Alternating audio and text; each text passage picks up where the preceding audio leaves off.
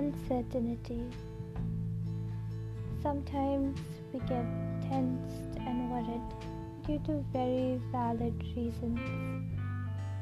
But at times, we just feel scared, anxious, and confused for no reason at all. It's not our fault actually. It may be a certain circumstance that is making us feel this way.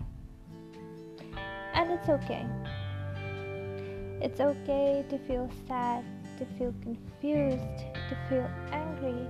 It's okay to cry. It's okay to feel what you feel when you actually feel it.